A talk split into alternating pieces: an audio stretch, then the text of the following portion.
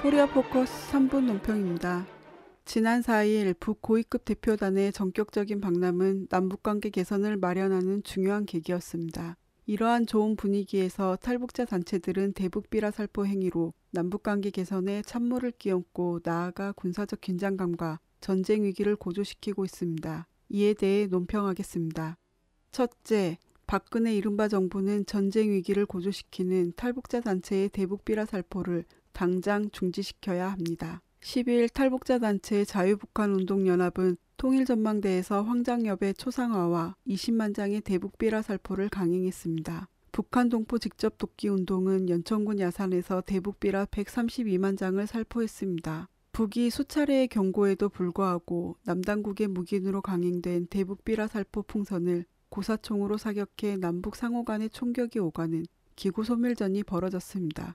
이로 인해 총탄이 떨어진 연천군 주민들은 남당국의 어떠한 보호 조치도 없이 생명의 위협을 느끼며 대북비라 살포를 직접 막아 나서고 있습니다. 이러한 군사적 긴장감과 전쟁 위기의 긴장 국면을 유발한 탈북자 단체는 계속해서 대북비라를 살포하겠다는 입장을 밝히며 기고만장해 있습니다. 이에 박 정부는 대북비라 살포는 자율적 판단으로 추진할 사안이므로 정부가 강제적으로 제한할 법적 근거나 관련 규정이 없다는 답변만 되풀이하고 있습니다. 박 정부는 남북관계 개선과 제2차 고위급 접촉 성사를 위해 더 이상 무책임, 무대책으로 일관하지 말아야 합니다.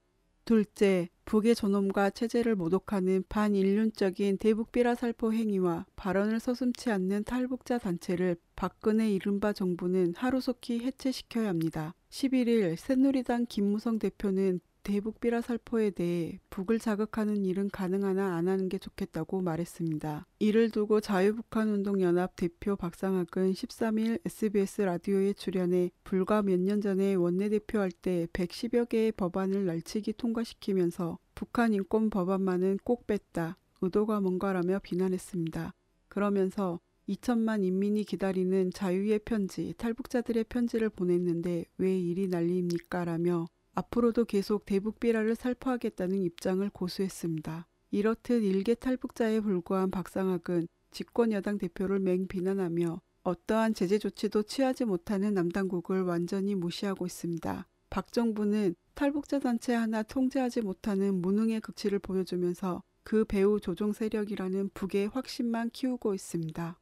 셋째, 계속되는 탈북자 단체의 무분별한 대북 비라 살포는 전쟁을 선동하는 행위입니다. 현재 민심은 제2차 남북 고위급 접촉과 오이사 조치 해제를 통한 남북관계 개선으로 이산가족 상봉, 금강산 관광 재개, 개성공단 활성화 등을 간절히 바라고 있습니다. 이러한 분위기에 탈북자 단체의 대북 비라 살포는 군사적 긴장을 고조시키며 전쟁 정세를 부추기고 있습니다. 그동안 북은 대북 비라 살포에 대해 국제법에 공인된 전쟁 행위라며 중단할 것을 수차례 엄중 경고했습니다. 이러한 경고를 무시한 박근혜 이른바 정부는 대북 비라 살포 행위를 강제로 막지 않을 것이라며 무대책으로 일관하고 있습니다.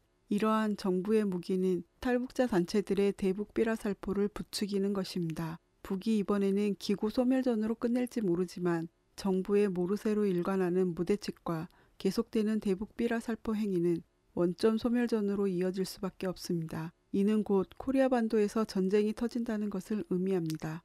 박근혜 이른바 정부는 현 상황이 전쟁 위기로 고조되고 있다는 것을 정확히 인지하고 당장 탈북자 단체의 대북 비라 살포를 중단시키고 나아가 전쟁을 부추기는 이런 호전적인 단체들을 해체시켜야 합니다. 그리고 제2차 남북 고위급 접촉을 성사시키고 오이사 조치 해제로 남북관계를 결정적으로 개선시켜야 합니다. 만약 박 정부가 이전처럼 계속해서 탈북자 단체들을 배후에서 조정하고 비호하는 한편 오이사 조치를 유지한다면 그것은 코리아 반도의 군사적 긴장을 고조시키며 전쟁의 먹구름을 불러오는 행위로 될 것이며 온 겨레의 거세찬 저항과 퇴진 운동에 직면하게 될 것입니다. 코리아 포커스 3분 논평이었습니다.